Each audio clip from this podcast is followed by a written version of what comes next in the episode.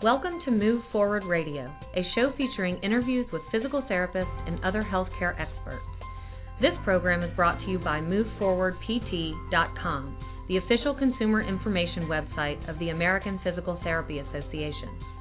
Learn how physical therapists can help people of all ages and abilities reduce pain and improve and restore motion to achieve long term quality of life at MoveForwardPT.com. Welcome to Move Forward Radio. I'm Jason Bellamy.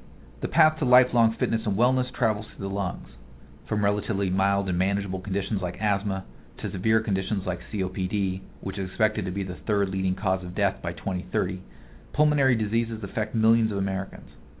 In this episode of Move Forward Radio, physical therapist Rebecca Crouch discusses the role of physical therapy in treating pulmonary conditions, focusing primarily on COPD, cystic fibrosis, and asthma and offering takeaway tips for cardiovascular and pulmonary health. As always, input from our guests is for informational purposes only and shouldn't be used as a substitute for individual treatment by a medical professional. With that, here's our interview with Rebecca Crouch. Rebecca, why don't we start by highlighting what are some common pulmonary conditions? Well, on the outpatient side, I normally see COPD patients or emphysema patients, pulmonary fibrosis patients, cystic fibrosis, and pulmonary hypertension patients. I also see several pre and post lung transplant patients in my practice. Now, those conditions, maybe not the lung transplant, but those other conditions, do they have anything in common either with what the symptoms are or how you approach treating them? Absolutely. These patients are typically fairly deconditioned. They have had this lung problem perhaps acutely developed or it's been with them for a while and they haven't been feeling very well so they're not as active as they would normally be. As a result, they develop muscle weakness, they are deconditioned, and they have a, quite a bit of shortness of breath. And those are the primary problems that we deal with in the rehabilitation of these patients. So I don't know if it's easiest to pick a condition like say COPD or not, but if somebody comes to you with this condition, where does the evaluation start and then what is the treatment really? Well, we do evaluate all of our patients individually, so they all get a physical therapy evaluation where we look at their muscle strength, their range of motion, their posture, their balance. We assess their cardiopulmonary status, such as listening to their lungs and checking their breathing pattern. We typically do some testing as well. We do a six minute walk test before we begin treatment and that's part of our evaluation. And then with the treatment, we focus on the typical physical therapy treatment sessions with muscle strengthening, making sure their posture and balance is worked on. We look at their range of motion, and then we work from a cardiopulmonary as well as a physical therapy perspective with these patient diagnoses let's go back to the examination phase, that six minute walk test for somebody who hasn't had one. What, what does that entail and what are you looking for there? The six minute walk test gives us a very good indication of how their physiological responses to exercise. For example, we typically monitor their oxygen saturation, their heart rate, their blood pressure, their perceived exertion at the beginning of the test and at the end of the test. We can determine whether or not this patient is going to need supplemental oxygen with activity, which is very important for the physical therapist to know because we're the ones who are going to be having that patient become active and become progressively more active as they go through the treatment program. So is there a chicken and the egg here in terms of, you know, you, you mentioned the people who have conditions generally have muscle weakness. Does it tend to be the pulmonary condition that makes exercise and physical activity difficult and it slows down their ability to improve their pulmonary health or does it go the other way? Well, that's a very good point. I think that many of these patients get caught into a downward spiral where they develop the pulmonary disease which makes them more short of breath and then when they become active they get even more short of breath which discourages them from becoming active or staying active and that leads to the deconditioned state of their muscles in their body which then promotes more shortness of breath with activity and so you can see how that spiral just goes out of control in a downward motion. Absolutely. I can understand if I'm the person with the condition realizing I have weakness. If I'm, say, the loved one, are, are there signs I should be looking out for that somebody might have a pulmonary condition?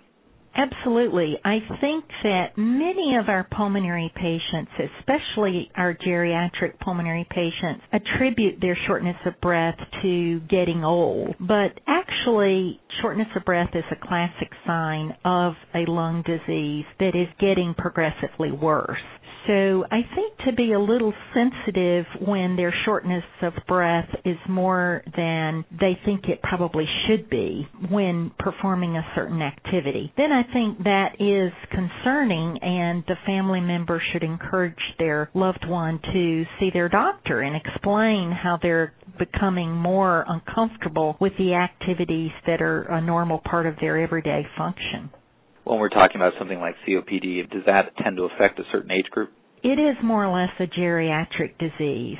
COPD has many risk factors, one of the primary ones being smoking, although we certainly have COPD patients who have never smoked. I think that with our current environment and some of the exposures of occupations, there are people who experienced these exposures over the years, but because we have such an overabundance of lung tissue, it really doesn't show up until later in life. And so by the time these folks notice an issue or a problem with their breathing, they're oftentimes in their 50 plus, 60 plus years recognizing, of course, that no two patients are the same, and to use your example, some may be a smoker, some weren't. But if somebody has COPD, say, and, and they are experiencing shortness of breath, what's realistic if they go into physical therapy? I mean, how much can the person go back to their previous level of health?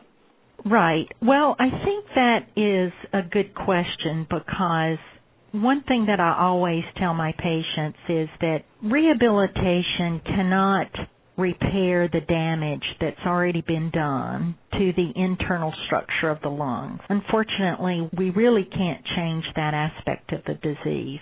But what we can change is we can change their muscle strength and instruct and teach the muscles to become more efficient with the resources that they have available. So if their lungs are functioning at a certain percentage, they can use the oxygen that's supplied by the lungs to become more efficient and do the work with less distress. When I say less distress, I mean less fatigue, less shortness of breath, and in the long run, they're able to perform more of their activities of daily living because they aren't as uncomfortable with the shortness of breath and the muscle weakness. And so how do you do that? How do you get somebody to improve their strength and not have that lung damage, which is, as you say, can't go away, be as problematic? Well, I think that we definitely increase their workloads incrementally and very gradually. We try to encourage the patient to partner with us to make the work challenging, but not too easy, not too hard. I think that's the key to getting the patient to be able to progress is for them to understand that in order to break out of that vicious cycle, they're going to have to push themselves beyond the point where they're comfortable. However, we don't want it to be so uncomfortable that they absolutely don't want to do the exercise at all. So we continue to progress, make small gains every day, day by day. And over a period of about two weeks, most of my patients will say, gosh, you know, I'm really able to do things a little easier now than I used to be able to. You know, I can walk to the mailbox now and I don't get as short of breath and I don't get as tired in subtle ways they begin to see a change and I think that adds to their motivation tremendously. I'm sure that's a large part of it is just in some degree getting confidence again that they can do these things. Absolutely. I think shortness of breath causes a lot of fear. And in order to break through that fear, these patients need to realize that yes, they are going to experience some shortness of breath, but it's not detrimental to them. It's part of getting to where they want to be in terms of their physical activity. So let's flip flop to the other side of the age spectrum and talk about cystic fibrosis a little bit. Are there any commonalities there in terms of the treatment and the approach, or is the condition distinct enough that it has its own challenges? I think cystic fibrosis has certainly changed over the years in terms of the way we as physical therapists treat these patients. The average lifespan now for cystic fibrosis is in the late 30s, whereas I know when I first began my practice, it was in the teens as long as they were expected to survive. So with all the treatments and the medications that are available now, the life expectancy has grown tremendously. And I think we're dealing with cystic fibrosis patients at a much more mature age. Perhaps they are married, perhaps they even have children. And so this adds another dimension to the psychosocial aspect of treating these patients. They aren't kids anymore. They're oftentimes young adults. Are there any other ways that the treatments have changed? You mentioned the psychosocial, but I mean, has the treatment itself changed? What you would ask one of those patients to do? I don't think so. I think basically we're trying to achieve the same goals. We're trying to increase their muscle strength. We're trying to improve any airway clearance regimen that they have. We found that airway clearance is crucial to keeping these folks infection free. We have some wonderful antibiotics out on the market now, but as you can imagine, as these individuals become older, they also become somewhat resistant to these antibiotics that they've had all of their life. So we have to be vigilant about airway clearance and exercise and physical activity in order to keep these young adults as healthy as possible as long as possible. What are some of the activities that someone might do to promote that airway clearance? Well, there are so many different options on the market now. And I think we as physical therapists need to work with the patient to choose the option that's going to work best for the patient and their family. Physical therapists were the first discipline in the United States that actually used airway clearance. Back in those days, it was called chest physical therapy, which was clapping on the chest, vibrating the chest, encouraging coughing. And I still think that is a very important treatment technique to keep up with these patients. However, there are other options now. There are also vests that can be used that the patient can put on that vibrate the chest and help to dislodge secretions. That's a treatment that these patients can do on their own. They don't really have to have anyone else helping them. There are also devices that they can exhale through that are called flutter devices or a acapella devices that vibrate the airways inside of the lungs, and those also help to dislodge secretions. So there are many different ways now that patients can keep their lungs relatively secretion free and thereby decrease the incidence of infection. To switch gears a little bit, asthma, another popular condition, what's the physical therapist's role in helping a patient manage that? Well, I think with asthma, I think the basic principle there is that these folks can be almost completely normal when they are in an asthmatic uh, remission. However, when they are in an exacerbation, they can be very, very ill. So I think that the PT role with asthmatics is one of prevention and wellness we can work with these patients to get them on a good maintenance exercise program and we can do a lot of education to help them utilize their medications and their exercise to maintain the wellness part of their life. You mentioned prevention. Does that work for other pulmonary conditions? You also referred way back to smoking with COPD. To avoid pulmonary problems in the first place, what do we need to do? Well, we absolutely need to discourage smoking. And the other part that we emphasize for our patients is not to be around others who are smoking. This sometimes becomes difficult for the patient because perhaps they live in a home where their spouse smokes or perhaps a cystic fibrosis patient lives in a home where their parents smoke. This becomes a little bit difficult, but we need to work with the patient and the families to emphasize the importance of the pulmonary patient being in a smoke free environment. I think as well we need to emphasize that they need to avoid any kinds of other pollutants like being around harsh chemicals or being around areas of sandy or perhaps other types of hobbies like I can think of woodworking that would keep them susceptible to these pollutants into their lungs. Is there anything beyond that that someone can do to improve their pulmonary strength, or at that point are we just talking about being in a good cardiovascular condition? Are those two things different, or is it the same? Yeah, you know, I don't know that we think about our breathing very much until we have a problem. So I think that once we have an intervention with a patient, we want to teach them how to breathe properly again. I point out to my patients that when we're all first born, we breathe absolutely perfectly. We use our diaphragm muscle perfectly. But it's not until we become older that we develop sort of bad breathing habits. So breathing is not something that necessarily broken. It's just that we have to relearn to do it in a different way. And when we learn that, when we relearn that, I think that it does help in a preventative sense and it does help the patient to remain more comfortable when they are exerting themselves with exercise. So what is a bad breathing habit? Because I'm terrified I'm doing it right now. well, one problem is that as we all get older, we begin to develop poor posture habits.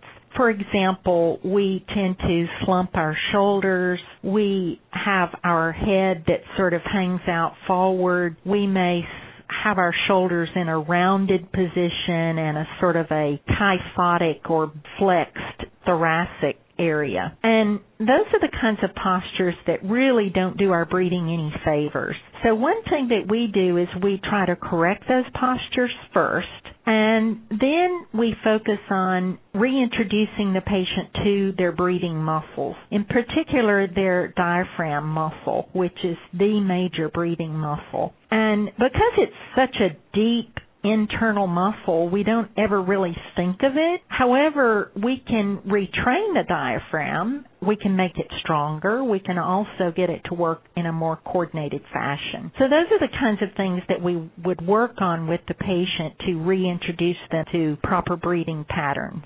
And what's one way that you could strengthen your diaphragm? Well, one way is that we teach our patients to begin in a lying down position with their knees bent. And we also ask them to put their hands on their tummy and close their eyes because I think diaphragmatic movement and action is more of a an unconscious effort rather than really trying to make it happen. We have to almost imagine it happening and then our body relearns the process. But if you put your hands on your tummy, breathing in through your nose as your diaphragm descends, your tummy moves upward. And then as you exhale, your diaphragm goes back up into a domed position and your tummy descends down. And so that's one of the first ways we start to teach patients is for them to just feel their diaphragm movement indirectly and imagine themselves filling up their lungs with air and then emptying their lungs of that air. Before we go, let's talk about something that's a little bit more invasive in those lung transplants. You said that physical therapy has a role both before surgery and afterward. Take me through that. Well, as you might imagine, a pulmonary patient that needs a lung transplant is a very, very ill patient. However, what we found is that we know their lungs are not able to function because they're at very low levels. However, the rest of their body is workable. We can improve their muscle strength. And that's very important to do prior to surgery because once they undergo this surgery, it's very important for them to be able to get up, out of bed, the whole idea of early mobility after surgery becomes crucial. If these patients have the leg muscle strength and the stamina and the balance and the trunk muscle strength to get up and start moving again, then the whole process of the lung transplant tends to fall into place. There's less pneumonias, there are better hemodynamics of the blood pressure and the blood flow and less incidence of developing infection and they absolutely get out of the hospital faster. So the preoperative rehab is crucial to the success of the transplant process itself. And then postoperatively, of course, they have these brand new lungs that have all this tremendous capacity, but they're still stuck in a body that was only able to function at the preoperative level. So postoperatively, we have to bring their body function up to what their lungs can supply. And so that's the rationale for the post-op therapy and rehab. How long does it take somebody to recover from that? Well, it depends, and that means that if they get the transplant and everything goes really well in the hospital, there are no major complications, they can usually get out of the hospital within five to seven days, which is pretty remarkable. Absolutely. So going back, you were talking about basically in the in the preoperative phase, you're really looking at the whole patient and imagining what their problems are going to be post surgery to basically get them ready to function on a general basis, not just on a pulmonary basis. Exactly. We need their body to be able to respond to what these new lungs can bring to them and not be totally devastated by the illness of the old lungs. We found that if we can gradually move these folks through some exercise before surgery and regain some of that muscle tone in their arms and legs and trunk, that it's much, much easier for them after surgery once they have this increased lung capacity. And the muscles are a little bit ahead of the game as well. So you've mentioned several of them, but let's just highlight a few before we go. Give me the two or three most important things for good pulmonary health. Good pulmonary health revolves around no smoking and trying to keep oneself in good physical condition. Excellent. Rebecca Crouch, thank you very much. You're welcome. If you'd like more information on physical therapist management of COPD or would like to find a physical therapist near you, go to moveforwardpt.com. I'm Jason Bellamy. Thanks for listening to Move Forward Radio. Thank you for listening to Move Forward Radio. Insight from our guests is for informational purposes only and should not be used as a substitute for individual treatment by a medical professional. Learn more about how a physical therapist can help you and find a physical therapist in your area at moveforwardpt.com. For an archive of past episodes, visit moveforwardpt.com slash radio.